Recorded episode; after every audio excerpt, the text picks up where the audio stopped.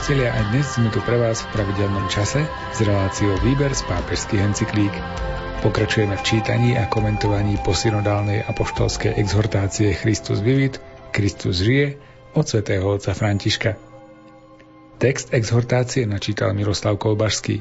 Komentáre si pripravil duchovný otec Anton Fabián a reláciu technicky pripravili Jaroslav Fabián a Martin Ďurčo.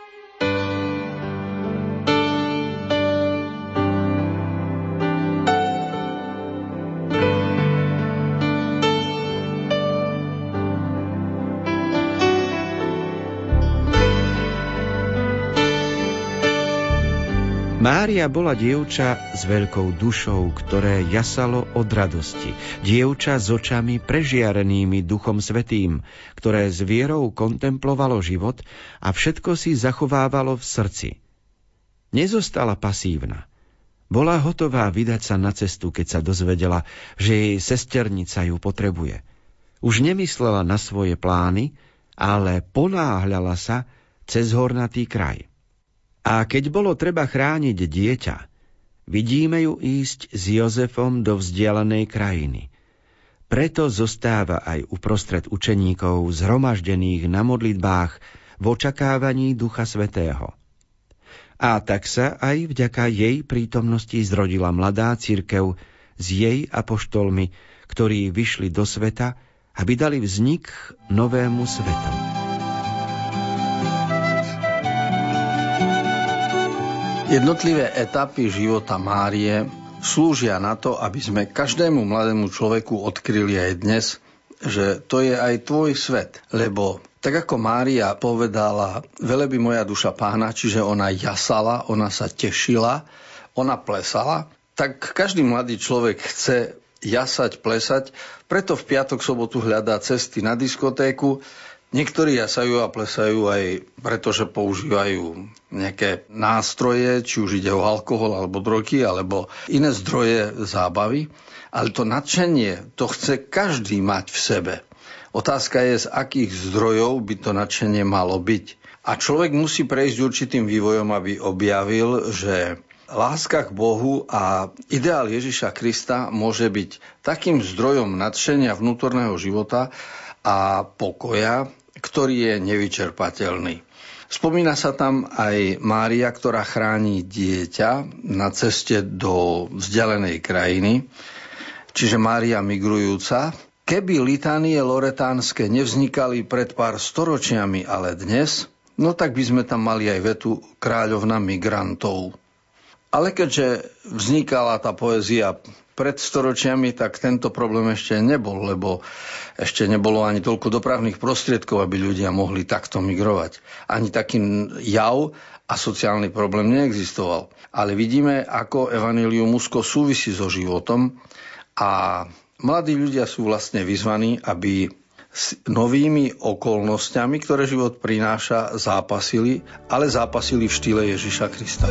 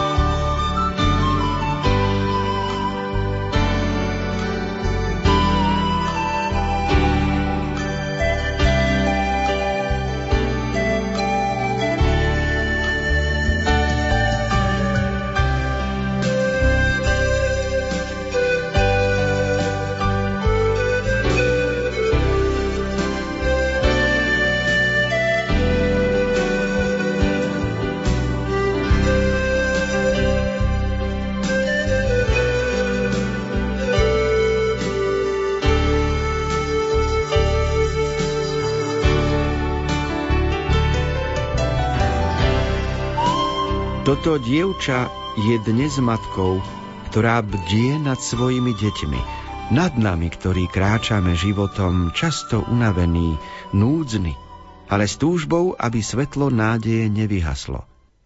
Toto je to, čo chceme, aby svetlo nádeje nevyhaslo. Naša matka hľadí na putujúci ľud, ľud mladých, ktorý miluje, ktorý ju hľadá v stíšení srdca napriek tomu, že popri ceste je veľa hluku, rozhovorov, rozptýlení. Ale pred očami matky je miesto len pretichoplné nádeje. A tak Mária znova osvecuje našu mladosť.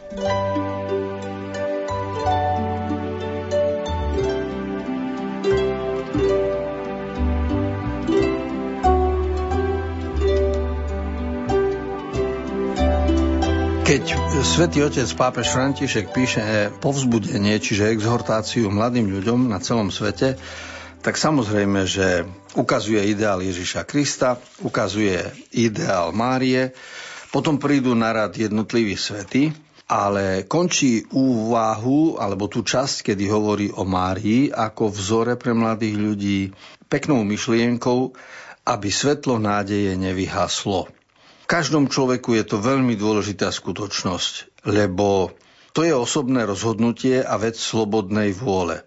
Svetlo nádeje v človeku môže vyhasnúť a to ukazujú stovky a tisícky ľudí, ktorí napríklad sa rozviedli a svetlo nádeje o peknej rodine vyhaslo.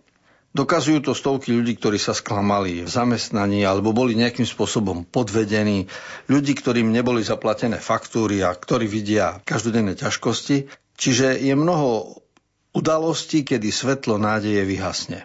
A kresťanstvo je krásne v tom, že vzťah k Ježišovi Kristovi, čiže viera, dáva sílu, aby svetlo nádeje pre rozličné oblasti života v človeku nevyhaslo. A v tomto smere Mária je vzor a pod jej ochranou možno aj mladým ľuďom kráčať k zmysluplnému životu.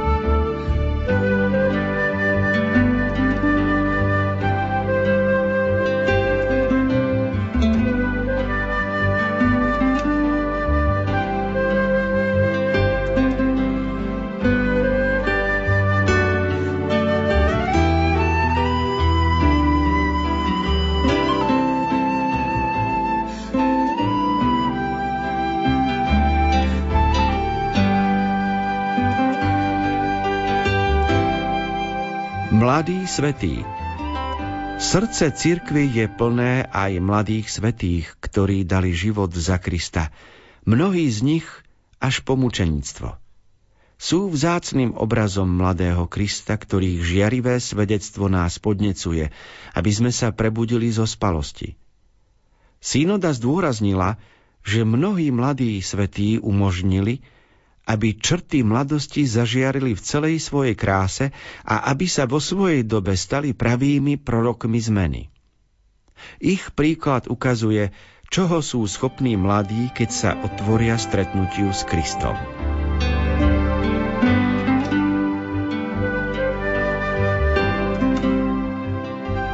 Nasledujúca časť exhortácie je venovaná svetým ľuďom, ktorí ale zomreli v mladosti. A pápež bude uvádzať asi 12 príkladov z rozličných storočí. Je to preto, lebo tá sila Krista v človeku sa prejaví neobvyklým spôsobom, pre nás nenaplánovateľným a nepredvídateľným. A to je to, čo je vzácne lebo človek sa stáva prorokom zmeny. Tento výraz používa pápež ako čosi mimoriadne, pretože v biblickom slova zmysle o prorokoch vieme toho veľa. Ale každý z nás ako kresťan, keď žije evanílium, stáva sa prorokom zmeny. To znamená, prorok je ten, kto vie rozlišovať dobro od zla, čierne od bieleho, pravdu od lži.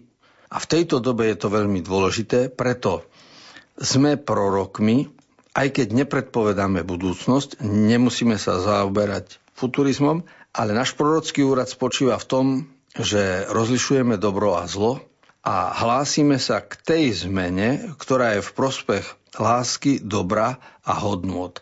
Čiže ten Ježišov štýl života nám pomáha nezostať vo vleku udalostí, názorov, postojov, ktoré majú ľudia okolo nás, ale vedieť aj o nejakej zmene, ktorá pochádza z Evanielia. A na toto je život mladého človeka ideálne vystavaný.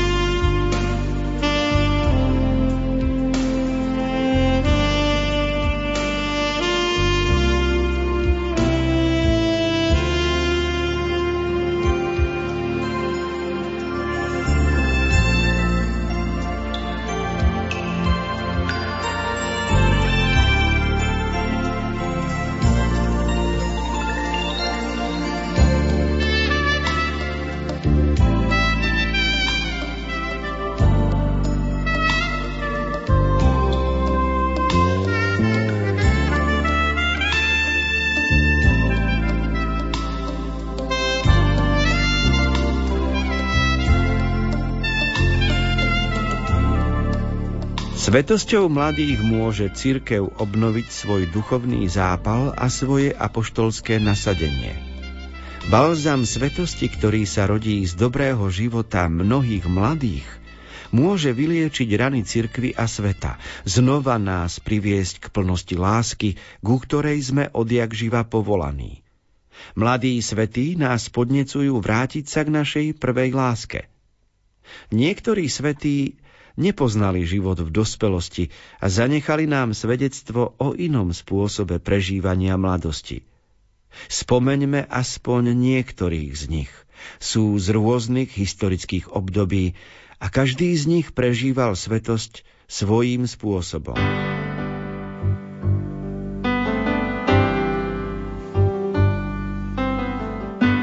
Dovolil by som si počiarknúť v článku 50 pápežovej exhortácie výraz vrátiť sa k našej prvej láske.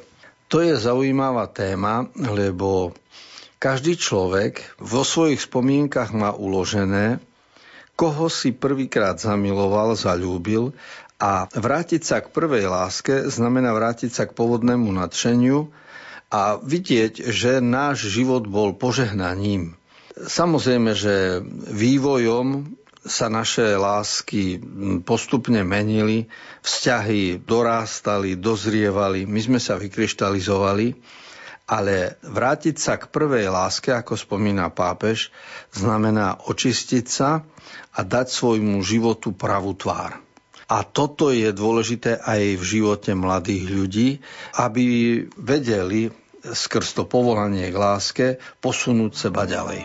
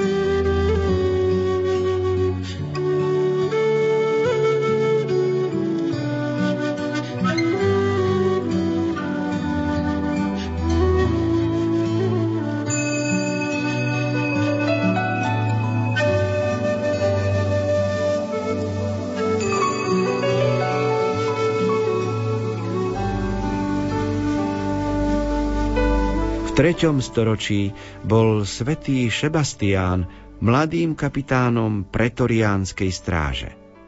Rozpráva sa, že všade hovoril o Kristovi a usiloval sa obrátiť svojich spoločníkov, až kým mu neprikázali, aby sa zriekol viery. Keďže to neprijal, vrhli na neho záplavu šípov. Prežil to a naďalej neohrozene ohlasoval Krista. Nakoniec ho tak zbičovali, že ho zabili.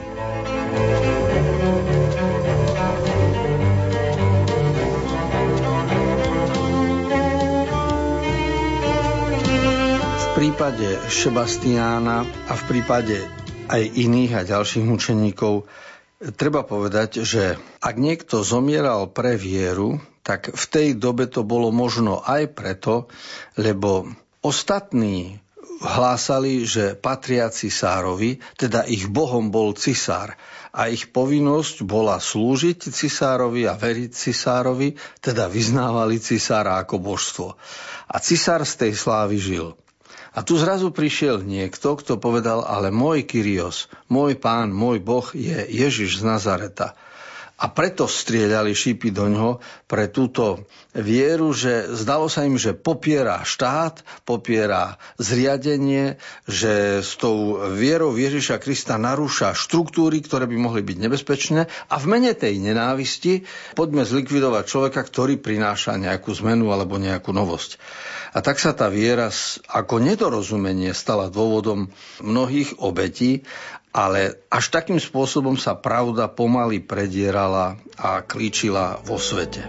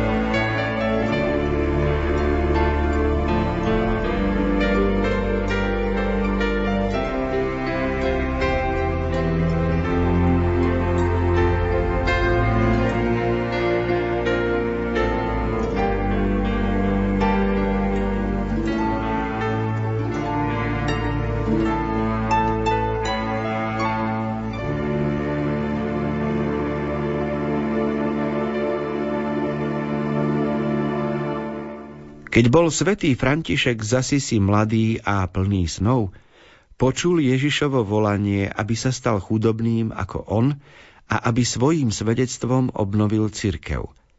S radosťou sa všetkého zriekol a je svedcom všeobecného bratstva, bratom všetkých, ktorí chválili pána v jeho stvoreniach.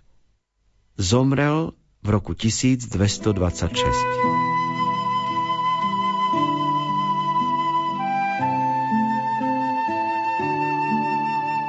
Ideál svätého Františka prežil 800 roční a to znamená, že musí byť založený na nadčasových hodnotách. A typické pre Františka z 12. storočia je e, láska k chudobe, pretože on si vymyslel vetu, ale keď nič nemám, kto mi čo vezme? Aký zlodej ma okradne, keď ja nič nemám? A preto išiel za Kristom takou zvláštnou cestou, že bol chudobný, lebo pochopil, že bola to aj Ježišova cesta a pochopil, že najkrajšie môže o Ježišovi svedčiť práve vtedy, keď je bez majetku, pretože vlastníctvo spôsobuje, že ľudia sa hádajú, že musia byť zákony, že sú spory, že sú procesy a o tom sa stále debatuje a to všetko spôsobuje vlastníctvo majetku. A František sa rozhodol byť od toho oslobodený a žiť s Kristom a pre Krista, čiže takýmto spôsobom jeho láska k chudobe bola veľmi významná.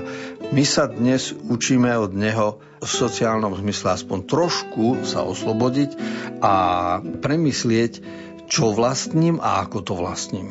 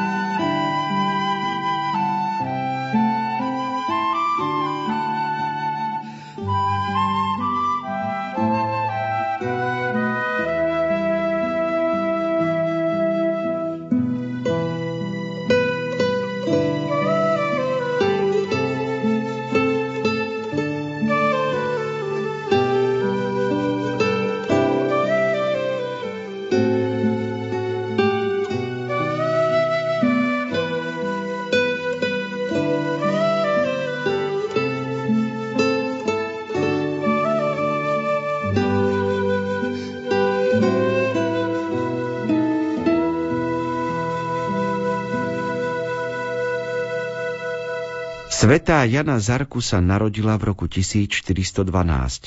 Bola to mladá sedliačka, ktorá napriek svojmu mladému veku bojovala a bránila Francúzsko pred votrelcami.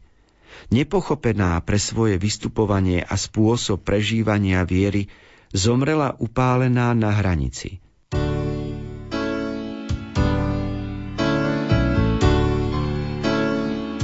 O všetkých, o ktorých tu pápež hovorí, svetcoch mladých, sú dnes filmy, romány, príbehy.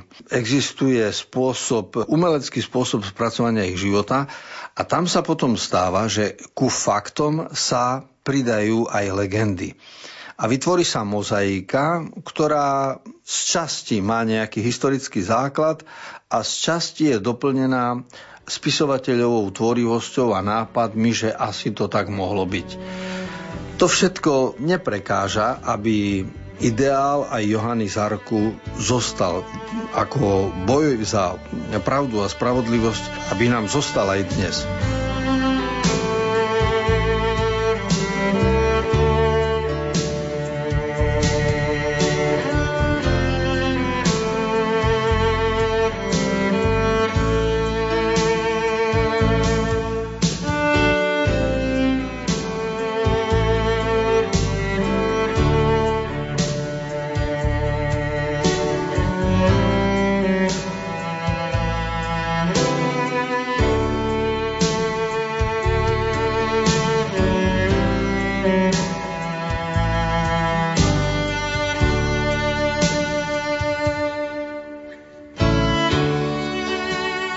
Čas určený relácií výber z pápežských encyklík sa pomaly naplnil.